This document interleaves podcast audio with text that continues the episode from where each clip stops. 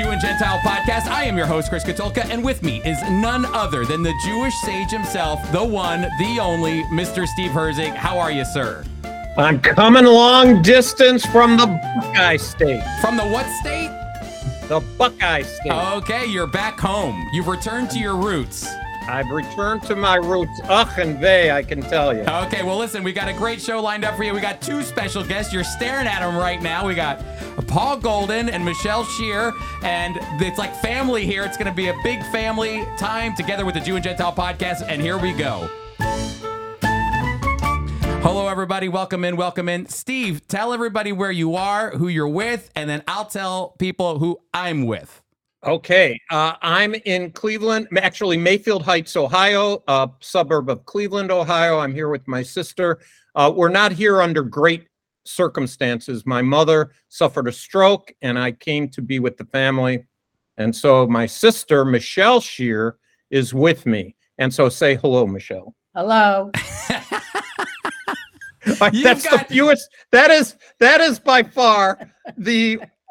I've never seen her do that or heard that I one word. I was gonna can't- s- I was- try that again. I was Michelle. Hi, expecting. how are you? Well, I was expecting to just sit back and let you two talk the whole time. So Paul and I that would be your like audience. Chris. You just witnessed in 70 years what has never happened before.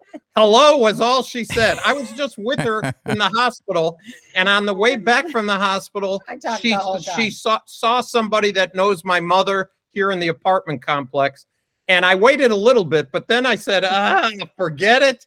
I'll see you later." And 20 minutes later, so when she comes in, she said, "Yeah, I just wanted to talk to her a little bit."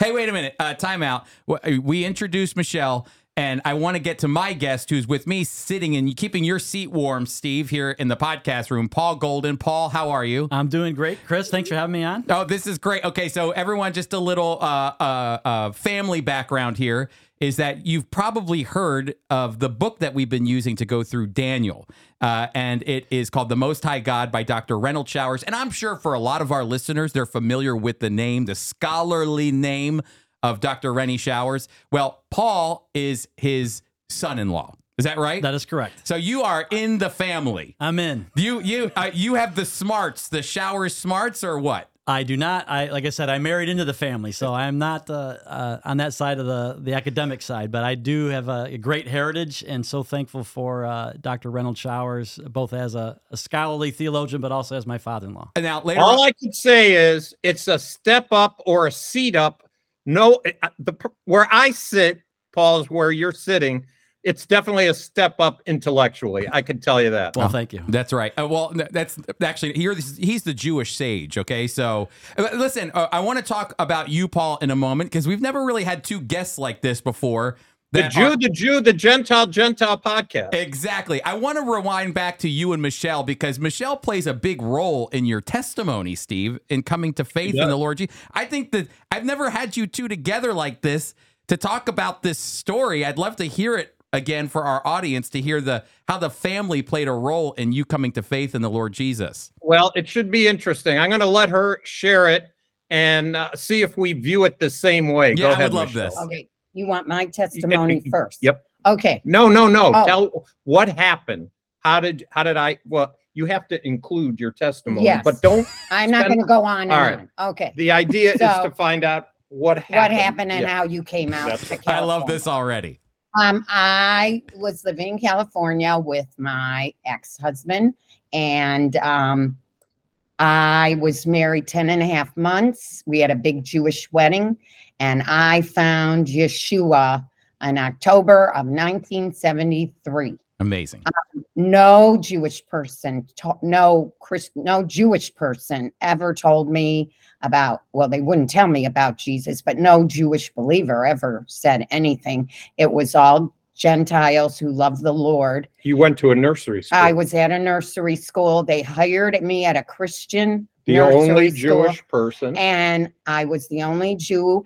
And I didn't sign the paper. If anyone works in Christian schools, you usually have to sign a paper that you believe Jesus, the whole gospel. You believe he was born of a virgin. I didn't sign the paper.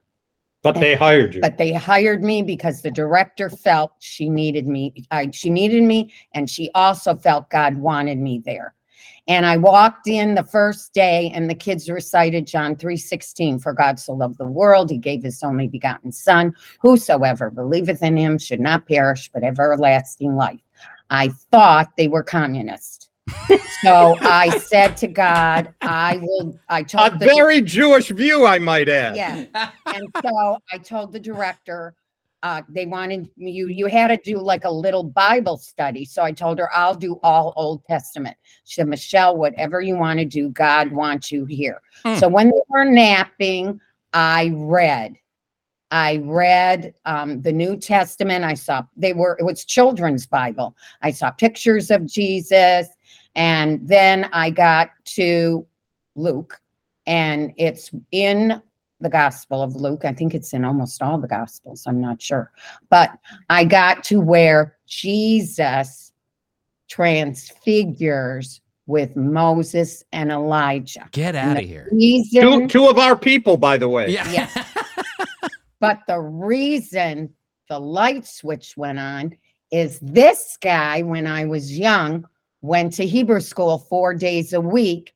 And I went to Sunday school and we were talking about the Messiah. And he said, uh, they taught me that the Messiah was not going to come to the Jews unless they keep every law.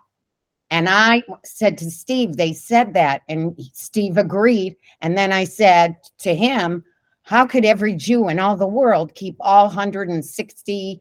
Was it 650? 613. Oh, 13. I thought it was 650. You're They- putting an extra burden. You're like the Pharisees. I know. 613. How could they all keep all of it? I didn't know. So that was in my head. And I knew Moses was one of the greatest Jews who ever lived.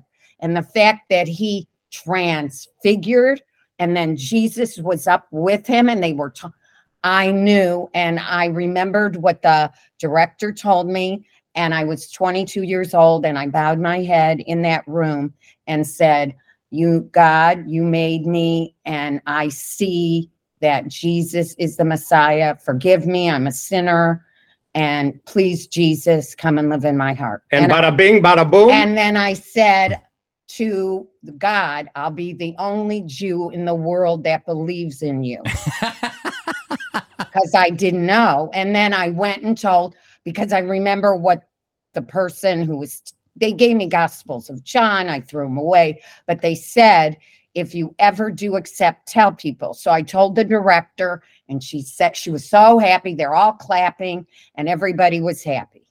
So then um, I met. yeah, let's move this along, Michelle. met- We're, we're losing our seven listeners. Okay, so then I met This is a Uh, great wonderful Michelle. couple Michelle. Michelle. Wait, Michelle. I want to say something. Israel. Wait, let's, All what, do- I want Go to ahead, say Chris. that is amazing to me, Michelle, that you saw the you read the transfiguration and you saw Moses, Elijah, and Jesus together, and you said, That's it. I, I believe that is amazing to me. I want you to know that. That is such an amazing testimony. God's word spoke to you from the New Testament. Old Yep. Testament.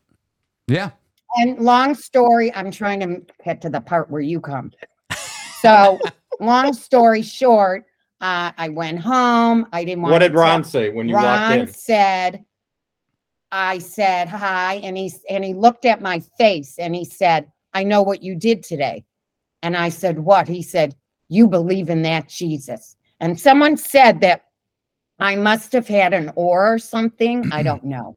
But that's what he said, and I couldn't deny it. And then he said he was going to call my parents, and I started crying. I said, "You can't tell my parents; they'll flip out, and they won't talk to me." And then, and then he just, I cried. He said, "Okay, I won't tell." So Steve wanted to come out on a vacation, right? Yes, I did. And so he was coming, and the couple. You never told me about what you did. no, I never did. Stan and Yvonne Ross had little get togethers, Bible studies where we served, guess what? Lox and bagel. so when Steve came, I said, Hey, listen, I'm summing it up. Hey, listen, we're having a group and they're going to serve lox and bagels, and you could eat all the lox and all the bagels and cream cheese you want. And I said, there's going to be a Gentile guy there who speaks Yiddish.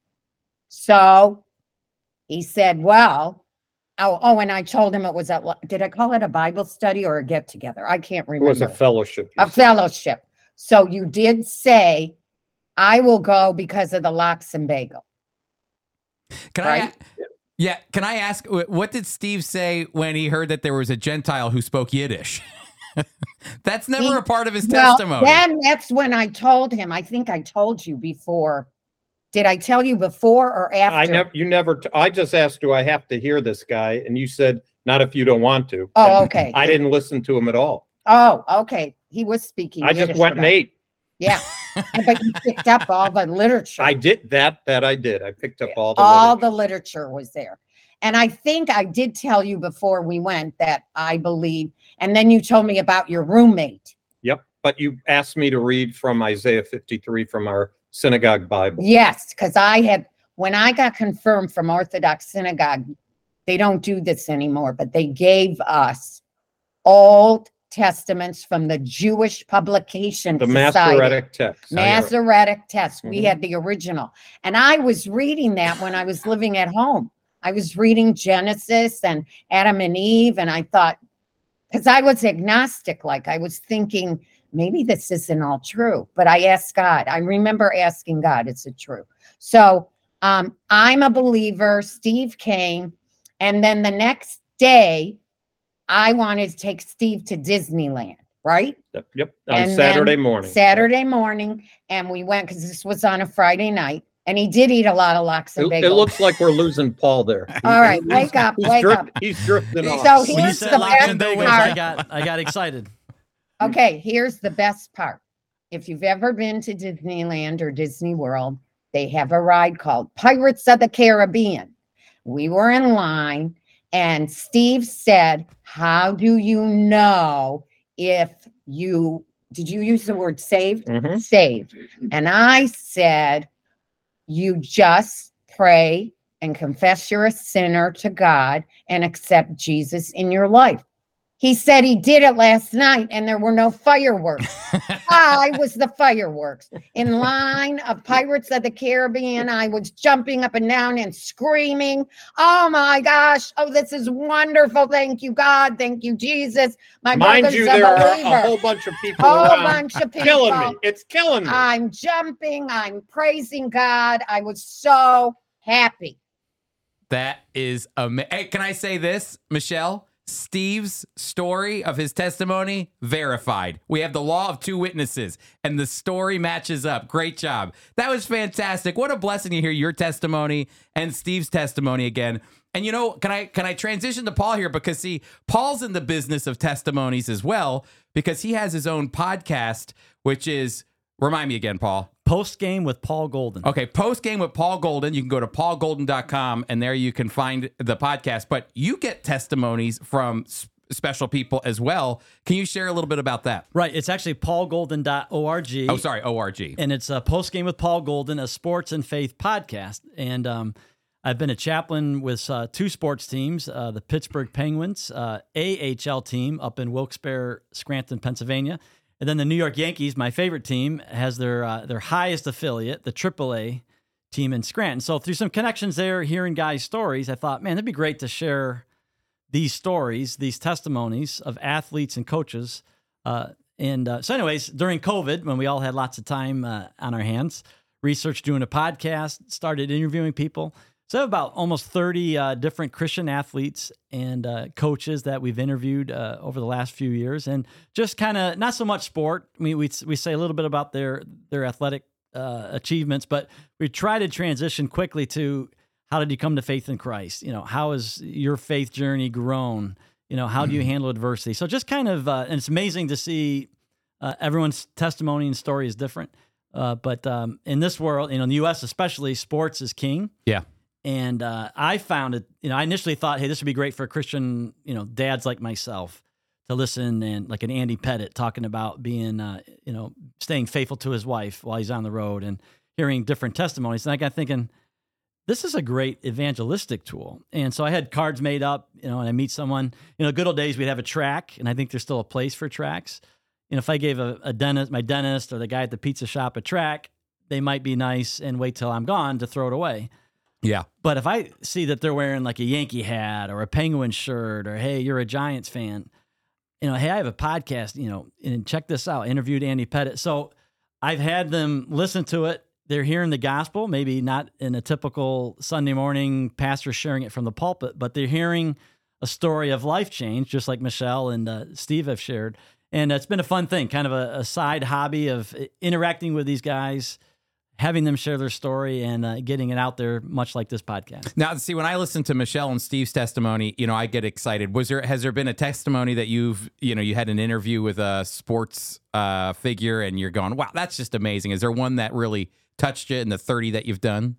Boy, there's some amazing ones. Um, Dave, there's two. Dave Dravecky, if you remember that name, back in the 80s, he was a pitcher with the San Francisco Giants. He had cancer, had an incredible comeback that summer and uh, you know made it made national news. Well, the the comeback didn't go so well, right? He lost his arm to amputation, and he was a believer at the time. But through that that two year process, after having his arm amputated, he went through some deep depression and identity. Like his whole life had been wrapped up in, even as a Christian, his identity was a, as a ball player. Mm. And how he dealt with, you know, almost losing a marriage. You know, how do I deal with my depression?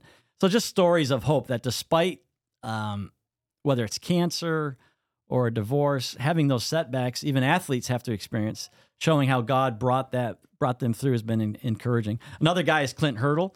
Uh, Clint uh, was the manager for the Pittsburgh Pirates and uh, Colorado Rockies, and uh, basically a functioning alcoholic for most of his career, but still successful as a player and a coach. But how God used uh, divorce and kind of hitting rock bottom with his addiction to come kind of come back to the faith right? He made a profession as a, a faith as a uh, as a high schooler, but really through you know a lot of times God uses the storms of life mm. to get our attention, and it's just it's been neat to see kind of that thread through the podcast of these athletes how God used adversity and trauma and setback uh, to really grow them in their faith. So I, I've enjoyed interviewing them kind of as a sports fan, but more so having them share their own faith story, how God used, you know, maybe bad things in their life really for his good, right? Genesis 50, 20. That's amazing. So if you want to listen, if you're a sports, if you love the Lord, if you love testimonies and you love sports, this is where you need to be. And you can listen to Post Game with Paul Golden by going to www.paulgolden.org. And I encourage you to do it. I got my first episode sent to me yesterday with the uh, Pettitte episode, and that was fantastic and really well done. Uh, I think you'll enjoy it. So I again go to paulgolden.org. Hey, hey can, Chris. Yeah, go ahead. Uh, you know, I, I really appreciate Paul. I really appreciate what you're saying. You know, I think sports, it's been a big part of my life. It was a big part of my father's life. And I remember in Jewish ministry, uh, I had uh, written a letter to a ball player by the name of Andre Thornton, who played mm-hmm. for the Cleveland Indians. And uh, I wrote him a letter because my father didn't believe, and he was a baseball fan. And so I wrote him a letter, and I, uh, you know, you he players get letters all the time. Anyway, I came home. I was on my way from one ministry to another, and Alice said, "I just want you to know you got a phone call." And yeah, yeah, yeah. Who, yeah, whatever. I got to go to this Bible study. She said, oh, his name is Andre Thornton, but you can't call him back because he's playing the Chicago White Sox right now. That's amazing. So, so, I, I, I called him the next morning. He invited me down, and uh, he was he he was a player with the Indians. Uh, had a wonderful testimony. I knew about it when I went to PCB, and he lost his wife and one of his children in a car accident on the Pennsylvania Turnpike. But uh, in talking to him, he introduced me to players, and he said, "Tell me." What is it that you want me to do? You mentioned uh, your father and you're a believer. So I said, I, I know you have a track. I would love you to write my dad a letter. Uh, he did. Mm. But before he did, he said, you know, we need to pray on this. Mm. Uh, at the time, he was being discipled by J. Vernon McGee. Mm-hmm. He was actually on the volunteer staff with J. Vernon McGee. And so we got down, we went into his hotel room, quite a swanky place, I might add, a bonus for a ball player. Uh, and he got down on his knees. And I uh, got down on my knees with him and we prayed together. And my father did get that note. I don't think it had a huge effect other than my dad said, You met Andre Thornton? and I said, Yeah, yeah, I did. I said, I, I was with him and he wanted to write this to you. And my dad was very, very impressed. So it, it that kind of thing, especially with Jewish people. Uh, Mm. Jewish people love sports. Just look at the last names of ESPN announcers, Right. those who do play by play. Uh, they, if you look for sports athletes who are Jewish, it's going to be very thin. There, are pages, but there aren't many. Well, Steve, here's a question for you. Uh, I'm Yeah. a Yankee fan. Who who was a famous Jewish player for the Yankees? And he was the very first designated hitter in all of Oh. Ron Blomberg. That's absolutely correct. I know our correct. people. I know our people. That's great. like you said, the book is thin, right? So It's thin. and, right. and amongst our people, that's why the Sandy Koufax story is such Mm. a riot, because even in an Orthodox synagogue, when a atheist slash agnostic uh, Hall of Fame pitcher doesn't pitch on Yom Kippur, you bet he becomes a hero to every Jewish Mhm. person around, and that's what he did in 1963. Well, Steve, that's why you and I had a a, a, a, a good laugh at the fact that Texas Texas A&M had their very first Orthodox, I think, quarterback, uh, and we were just laughing, thinking it doesn't don't don't- don't they play football on Saturday? they play Shabbat football. What's the guy gonna do? What's he gonna do? A miracle. Hey, Steve, you'll like this since you and Michelle are in Cleveland right now. One of my recent guests was a former Cleveland Indian slugger, uh, Travis Hafner. Pronk, remember Pronk? Travis Hafner, I love that guy. He I didn't is- know he was a believer. He has a phenomenal testimony. I encourage you to check out Travis Hafner. I will do that. Travis Hafner, his his arms, forearms are as big as my thighs. That's right. hey, since we're on the Jew and Gentile podcast, one more thing. Here's here's a connection. Nearby Cheltenham High School, right outside Philadelphia. Benjamin Netanyahu attended there, right? Yep. When his father was at Dropsie College. Do you know which famous baseball player was in the exact same class as Prime Minister Netanyahu? Well, this is good. I do not know that. Reginald Martinez Jackson. Oh, Reggie Jackson. Reggie. Really? Ay, ay, ay, Reggie amazing? and Phoebe. They know each other, huh? They must know each other. They're they're a high school. They graduated, I think it was 1964, Cheltenham High School. Bibi Netanyahu and Reggie Jackson. Man, oh man, there might have to be like you know what podcasts do splinter podcast, break off podcast. There might have to be like a Jew and Gentile with Steve and Paul talking sports all day. That might be fun, I you could know. do that. That was that's fantastic. But let me tell you, as a Cleveland fan, there's not a whole lot of highlights. We have a few, but there aren't many.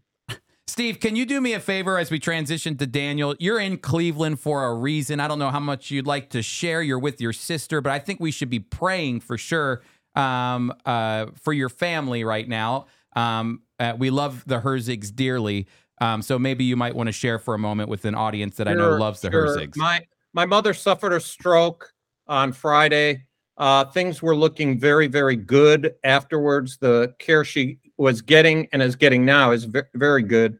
Uh, the medication seemed to be working. She had lost her left side. It had been regained in 24 hours. She was on the upswing. I was planning on coming here uh, today, actually, but it turned out that uh, on uh, Monday. Monday she had a second one, and this one was bad enough where right now we had to make the decision today to put her on hospice, Hmm. and very difficult. A long morning this morning, but I told my mother that she has had a grace-filled life. She does, as of this point, she does hasn't trusted Christ. She's heard the gospel many, many times. Uh, I'm hoping that uh, over the next few hours, as we try to communicate afresh, that it will penetrate. That the Spirit of God will do that. But she has had so many people share with her. She she would tell you and did tell me at, when I said you've had a grace-filled life, 99 years just two months shy of 100. Uh, you have uh, three kids and uh, eight grandkids. And how many great grand? 11. 11 great grandkids. Uh, she has experienced many things, but this was tough. I was with my sisters. It's uh, you know, when you get when you're in when when your uh, DNA is Jewish, uh, this applies certainly to anybody, but Jewish DNA is emotional DNA, and so we had a long morning. We had to make some hard decisions, And we're trusting the Lord for Him to guide and direct over the next few hours or days or whatever. And I think it's appropriate, Chris, in light of that. I'm, I, I appreciate you bringing it up. I'd like to skip, if we can. You know, we don't like to do this, but I'd like to go to John uh, to uh, Daniel chapter 12. Yes. And I'd like Paul's perspective too. He, you know, working at the seminary the way he has, and with some of the biggest scholars, his insights should be great. I can tell you that um, Daniel chapter 12 and verse 2 uh, for me was a very powerful prophecy, or or not so much prophecy, explanation of death uh, that, conf- at least for me, confirmed what I had been taught as a Jewish person that there are two places to go uh, everlasting life and shame and everlasting contempt. And oftentimes, when I talk to uh, Jewish and Gentile people, those who are old enough to remember, let's make a deal. Paul, you're too young to probably remember that show, Let's Make a Deal. But uh, let's make a deal. Monty Hall used to ask door number one, door number two, door number three. Uh, I always ask two doors because Jewish people say there is no hell. The, the Old Testament doesn't, our uh, Jewish scriptures don't talk about hell. And I say, I understand it talks about Sheol. So let me ask you a question. There's two doors shame and everlasting contempt. That's door number one. And door number two is everlasting life. You tell me which door you want to choose. I've never had anybody, anybody choose shame and everlasting contempt. So whether you call it hell or call it Sheol or call it shame and everlasting contempt, we do know that Daniel, as a Jewish boy, a nice Jewish boy, a good Jewish boy, one that his parents would have been proud of, as Chris, you and I have gone through uh, what he did at the very beginning of the book as a teenager. He trusted in God's word, even in the circumstances. So, anyway, I'd like you to read that passage, Chris. We'll we'll try to circle back to the part of chapter 11 that we haven't covered. But is that appropriate for today? That's great. And can I also add one thing before I, I read it? Um, you know, Steve, I, I'm thinking about your mother and you too, Michelle, and uh, we love we love Blanche. And Blanche, uh, I, I, I, I personally believe Blanche is on the podcast all the time in the way that Steve talks to us, and you know all the all the amazing Jewish culture and customs. I know Steve, it's in him, but it's in him because of Blanche. And every time a Yiddish word pops up that we're gonna say, Steve just goes, "This is what my mother used to say to me all the time." And so we just want to uh, um, you know, say how much we love the Herzigs, especially during this time. And I never, I've only met your mom, I think, once in person, Steve, but I feel like I know her very, very well because of who you are and who your family is. And so we just love you all to pieces. And uh, Paul, would you mind reading Daniel chapter 12, uh, starting in verse 1, and then we'll go down to verse 4? At that time, Michael, the great prince who protects your people, will arise there will be a time of distress, such as not happened from the beginning of nations until then.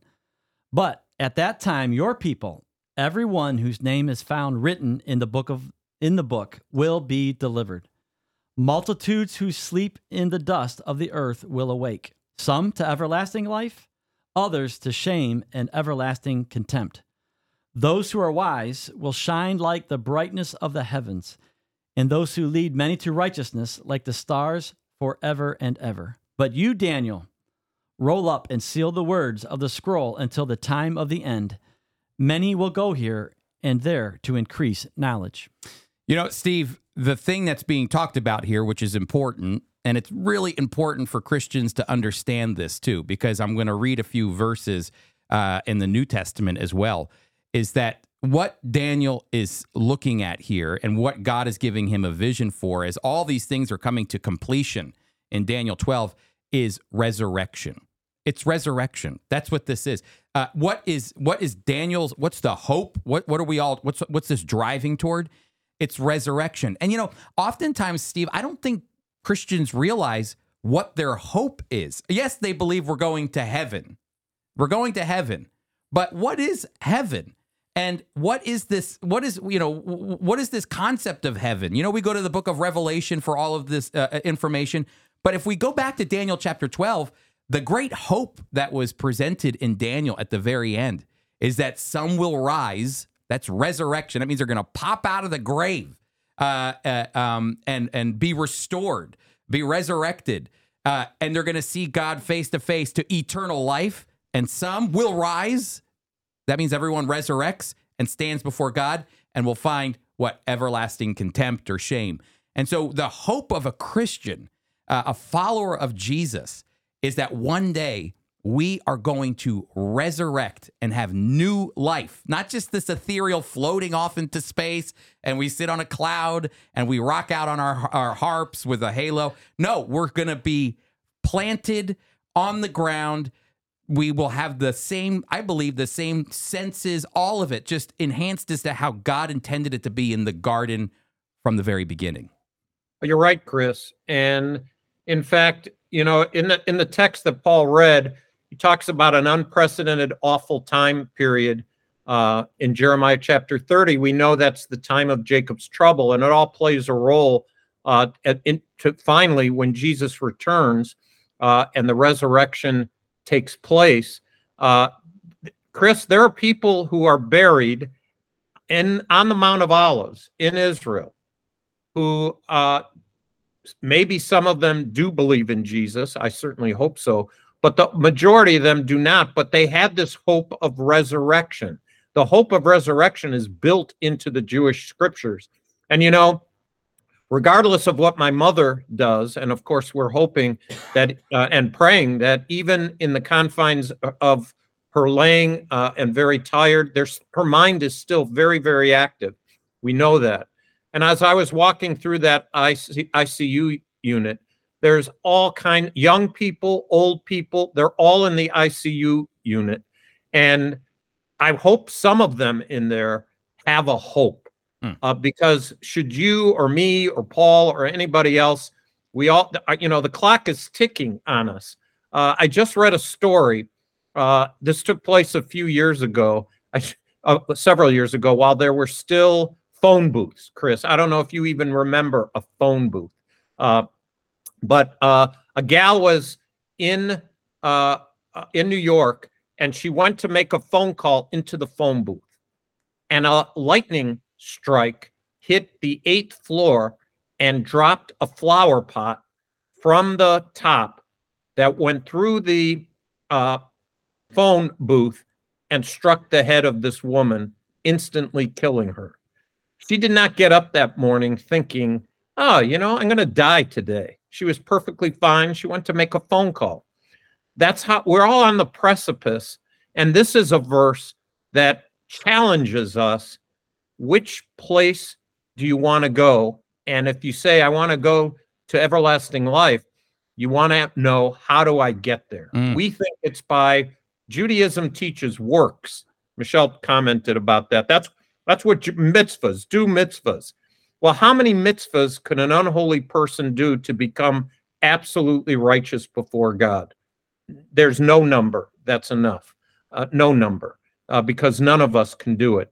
And that's why the good news is the good news. You have to know bad news in order to know the good news. Mm. And this is good news.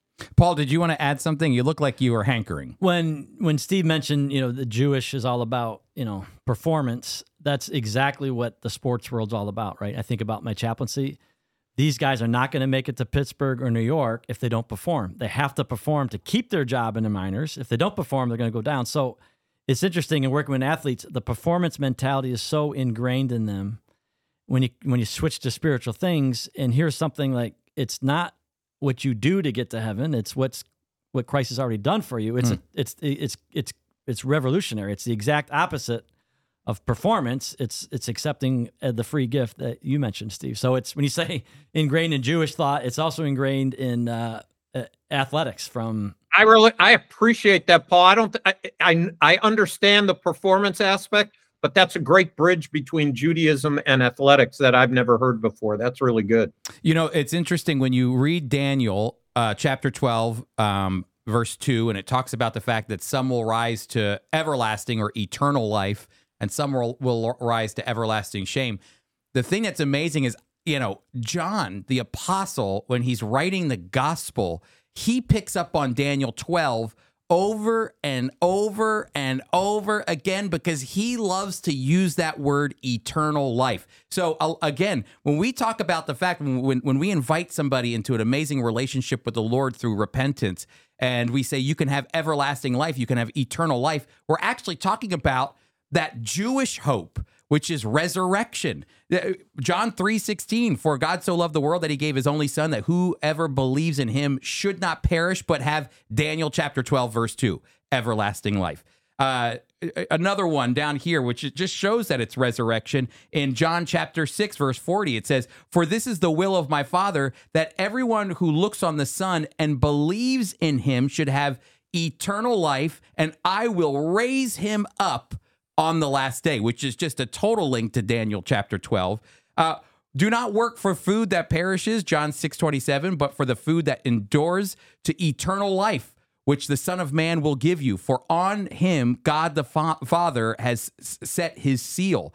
And I'll give you another one.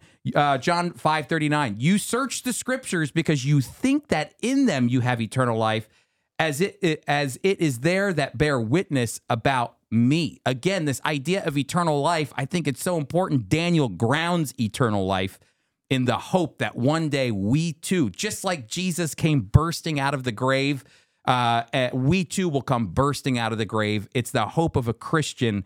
Um, but really, everybody resurrects, Steve. That's the idea of Daniel 12 as well. Everybody does resurrect. Everybody. And uh, what a day that will be.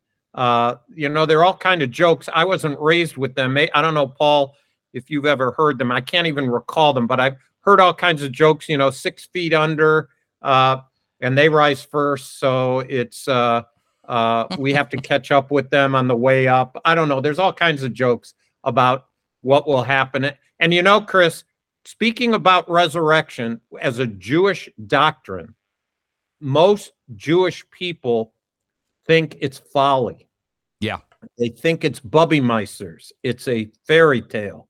And yet it is the hallmark within Judaism. I'm talking a hallmark. I mean, uh, uh, Orthodox and Hasidic Jews uh, believe very strongly in that. In fact, Chris, you and I have talked about false messiahs that have come, and one false messiah. I we I did a whole article in Israel My Glory about how he is going to resurrect. Mm-hmm. That's right, Rabbi Schneerson. Yep, yep. And uh, it, so it's a hallmark within Judaism. Uh, it's a hallmark in the Bible. The connection has to be, and I think that's what Paul does with athletes, mm-hmm. trying to find the connection, taking something they already know and connecting it in such a way that they might not have thought about it. That's exactly what Michelle did when she invited me to a Bible study I, I didn't listen to the speaker, but I did hear the testimony of the people who came. California is the land of the fruits and the nuts. What were these people doing in Huntington Beach on a Friday night when they could have been doing just about anything in that great weather? The group of them who believed wanted Jewish background, and the teacher was qualified to do that. But the people who didn't believe said, We've tried everything. We've tried, you know, new age stuff and We've tried drugs and we've tried, well, we'll give the Bible a chance. I was very impressed because they were all seeking truth. And in the age that we live in, mm. whether you're an athlete or whether you're Jewish or whatever you are, truth is hard to come by. Uh, and when you find it, it can be life changing. Mm. Paul, you want to add anything else? I, I love what Steve said. I, you know, two things. When I was in Israel back in 1998, we were on that Mount of Olives looking across, and like you said, that entire hillside is covered with with tombs of the the Jews waiting for that, like you said, waiting to be as close as possible for that that return and the resurrection. And then secondly, I just think not only is resurrection an event, but it, the ultimate the the the ultimate end of that is in Revelation 21, which is, gives such great hope for us now when we go through trials of life, is that He will wipe away every tear from their eyes. There will hmm. be no more death or mourning or crying or pain, for the old order of things have passed away. I'll, I'll jump back up. They will be his people, and God himself will be with them and be their God. And that's the, the end result of uh, door number one, the resurrection hmm. to the eternal state. I love it. I love hey, it. Hey, Chris, before you move on, uh, you sent me a picture. I was so happy to see a mug on a mug in whose hand? In Paul's Whose hand, Chris? that was Paul's hand. We gave him a mug on a mug. He's got a mug on a mug. Welcome to Mug on a Mug. Hey, someone said, "Hey, what are you going to do on the podcast?" Like, well, all I know is I'm a Gentile with a Jewish name who's got a face made for radio. I'm a perfect guest. You fit right in. Well, uh, hey, listen, let's transition to the news here. Uh, the first, Steve, I want to highlight is Israeli demography, declining fertility, migration, and mortality. Although the increase in Israel's population is on a downward trend in 2022, it was still high relative to other high income countries. So this isn't, you know, what's going on in Israel right now is a uh, is with uh, declining fertility, uh, migration out of the land, which you have to you have to understand. Living in Israel, Steve, we can highlight this. Living in Israel isn't easy. It's not easy. You know, I, I I live in the state of New Jersey. At any given moment, I can pack up, go across the bridge to Pennsylvania. I can pack up, go down to DC to visit family, or you know, go down to Florida, whatever. I can drive as far and wide as I possibly want. In Israel, not only is it expensive and hard to live in, um, but you're trapped. You're you, nobody's no Israelis are going to Jordan, Egypt, Syria, or Lebanon. You're in your country. So a lot of Israelis, just because it's hard to live in Israel, they migrate out as well. But Israel is a Western country, and I think they're dealing with a lot of the issues that many Western countries are dealing with, which is uh, which is uh, for uh, declining fertility and uh, mortality rates increasing as well. Uh, Steve, maybe you want to speak into that when you look Well, at these. yeah, you know, uh, this this caught my attention. You know, the Hasidim, the very religious, have eight, nine kids. Uh, those who are less religious have less. And according to the ar- article, at the end of 2023, Israel's population was 9.84 million, a growth rate of 1.86% since the end of 2022. Although this is a high rate of growth relative to other high income countries, it is lower than the average rate in the past decade. That's extremely important, Chris, because uh, in order to maintain your culture, again, uh, math was not my thing, but I believe it's got to be 2.1 or 2.2. Uh, and uh, Israel, a Western country, very uh, difficult to live, high incomes are required. Up until uh, this, it was near three, and now it's below two. Uh, I just found that to be interesting. And, you know, in light of the war, Chris, you and I just heard chapel this morning, and Meno Kalisher really, it, his words just hit me very hard. The future of Israel are the reserves in the war. Mhm. That's the future generation, the ones that were that they need in order to propagate the next generation. Most of them, the men and women, are fighting in the Gazan war uh, against Hamas, and that's an interesting proposition to think about. Uh, and uh, it, it it's I, it caught my eye, Chris. I, I like that you posted this because I think that, that it shows something that also creates the conversation about why some people are arguing for a two state solution. Um, and the reason why, uh, again, I'm not saying I'm one of those proponents, but they're saying, hey, look, at some point, you're you're if you don't have enough kids, it's going to cease from being a Jewish state because you're surrounded by people who are having kids all the time. You know, you're yeah, you, you know, the Muslim families are they're not th- those numbers are not declining.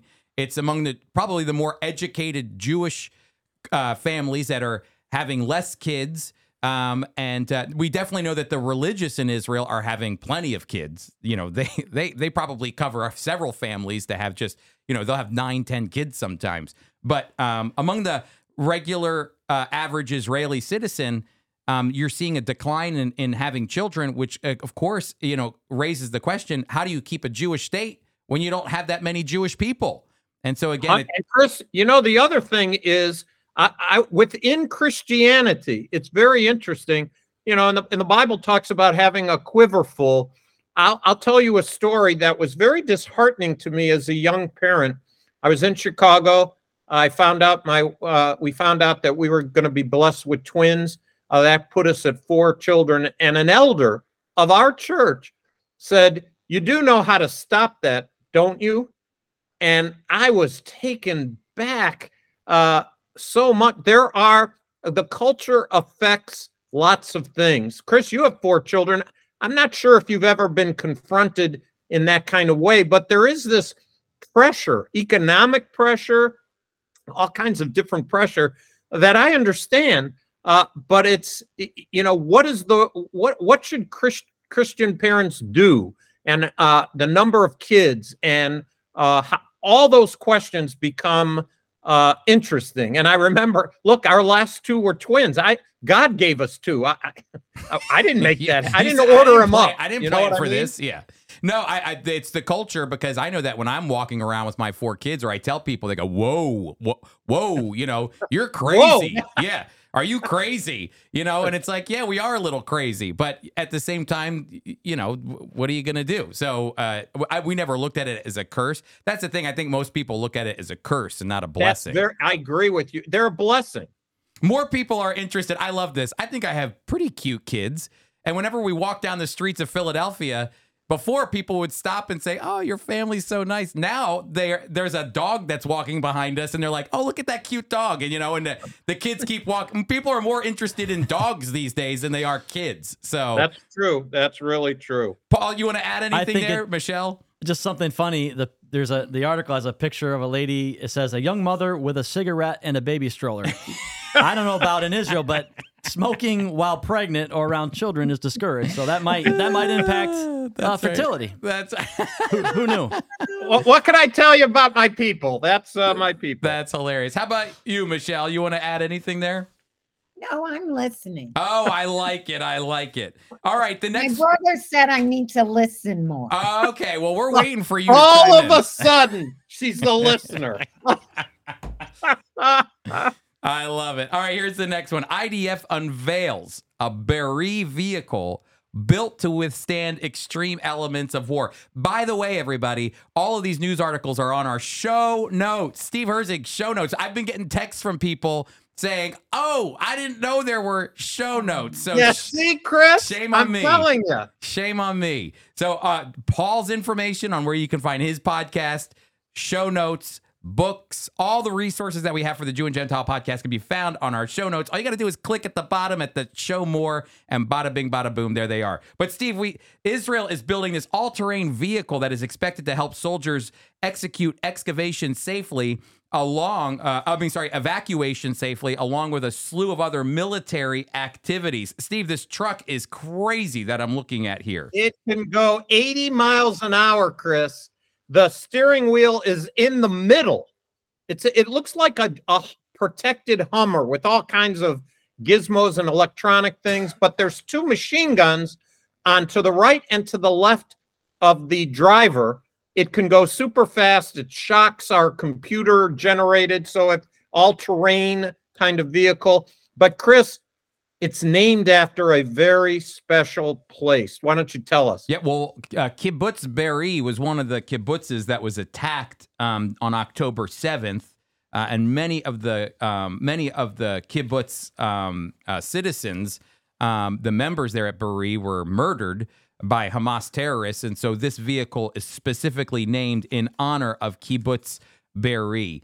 Um, and so that's something that's very, very important. Something that, as they continue to build these vehicles, will be a constant reminder of what happened on October 7th and why Israel and the IDF exist. The IDF exist for this very moment to defend the Jewish people against the onslaught of anti Semitism and terrorism. That's why they exist. And you know, Chris, it's another example of the flexibility and the way a country like Israel responds to the situation they're in. They they they I wouldn't say invented this. They took something that already is and adapted it and they continue they've done that with machine guns, they've done it with jets, they've done it with tanks, uh, and now they're doing it with Humvees, uh, making them uh, uh, better and more efficient uh, and safer for the soldiers. I love it, Paul. Would you drive this? That's all I'm asking. Do you think you could do? You could? Could you handle this driving down the turnpike? I would love that. I would probably get home in a record-setting pace. That's right. it, it, it's a neat. You got to go to the show notes. It's a it's a impressive looking machine. Like Steve said, it looks fast and furious. So that's a neat neat addition to the war. I'm sure when you're driving home today on the Schuylkill Expressway, this thing would get you through that traffic no problem. You know, that's great. All right, Steve. uh, The last news. I love that you chose this one. It comes from Fox News. Uh, Matthew McConaughey isn't pulling the parachute on marriage when he has a disagreement with his wife Camila. Now, when you read that, you go, All right, "What?" all right, all right. That's right. That's right. You go, okay, good job, Matthew. But it- I'm glad that you highlighted marriage here, Steve, because he said some interesting things I think you should talk about. Well, I I read this and I found it really interesting.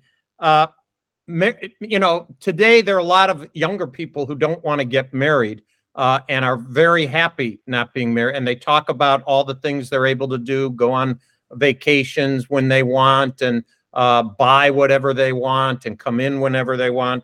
But I I, I took a quote from the article, and I wanted maybe uh, Paul and you will.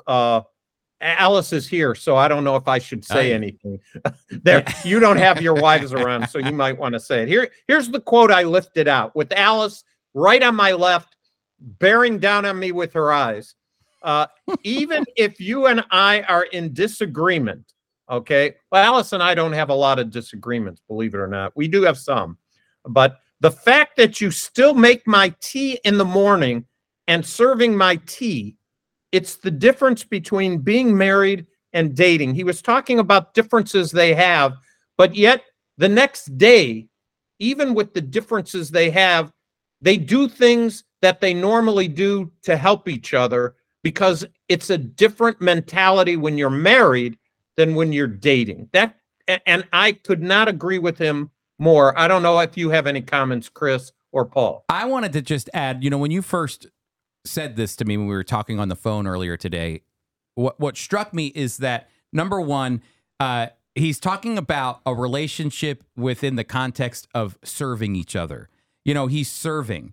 And in this serving, you know, you love each other. You want to serve your you should want to serve your spouse. And here's somebody who's saying, you know, yes, we have a disagreement, maybe you have an argument, but the argument isn't the end of the relationship. It's it, you know, even in the midst of the disagreement, you're supposed to still be serving each other. And I actually believe one of the things that young uh, the generation that's not wanting to get married, what they're missing out on is actually a life-changing experience to make you, I think it's the way God sanctifies us. It makes us more in the image of God because now I not only have to think about my wife, but I also have to think about my kids, which means by the end of the day, the last thing I thought about was myself.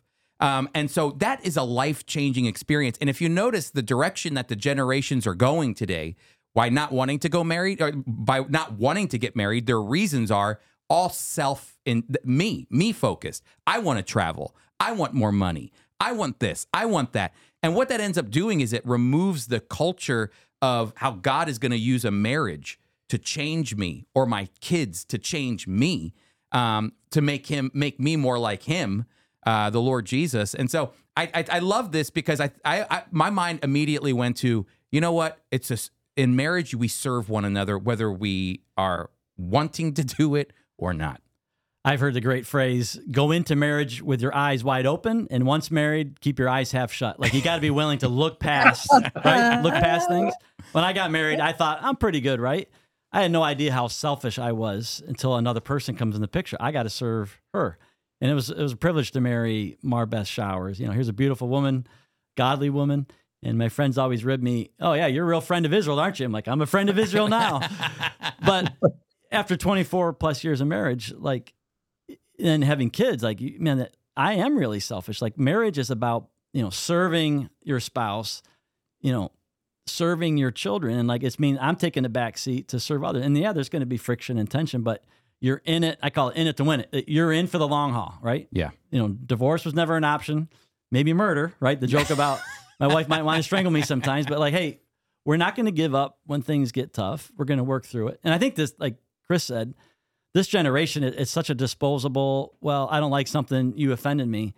At some point, we got to say, listen, there's going to be tension. There's going to be friction. You got to work through it. Mhm. You're not the you're not oppressed.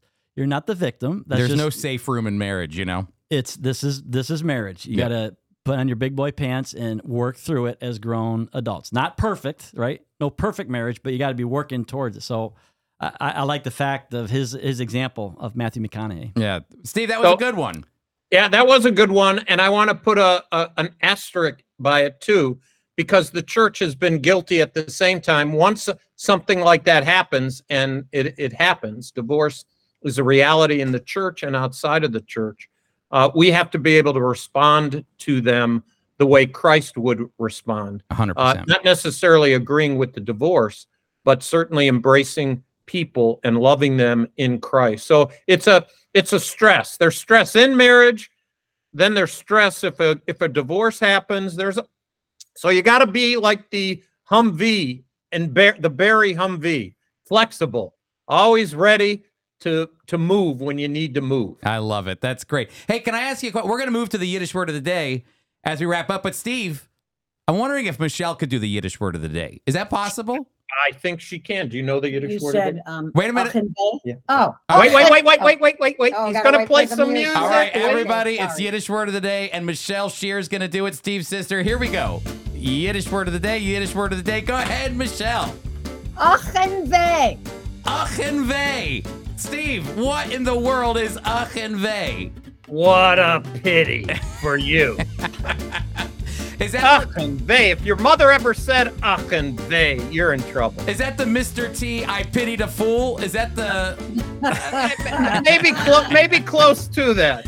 Oh, that's good. Achenweh. I say that all. Akinvey. All right, Achenweh. You gotta is do the cha. Ach, ach. Ach, Ach, Achenweh. All right, everyone. Achenweh. I pit. What is it? Pity you. Yep. I All pity right, you. Pity you. Well, everybody, thanks so much for being a part of the Jew and Gentile podcast. Thank you to our special guest, Michelle Shear, all the way out in Cleveland, and to Paul Golden. I'm so glad that you guys could be with us. Be sure to check out our show notes and go to Paul's website, paulgolden.org, to listen to his uh, podcast, which is absolutely fantastic. Uh, also, be sure to go to foiequip.org, our sponsors, and there you can sign up for our next class on Ezekiel chapter 37. Ty Perry will be talking about resurrection of the dry bones of Israel. It's going to be a fantastic time. Hey, everybody, thanks so much for being with us, and we'll see you next week.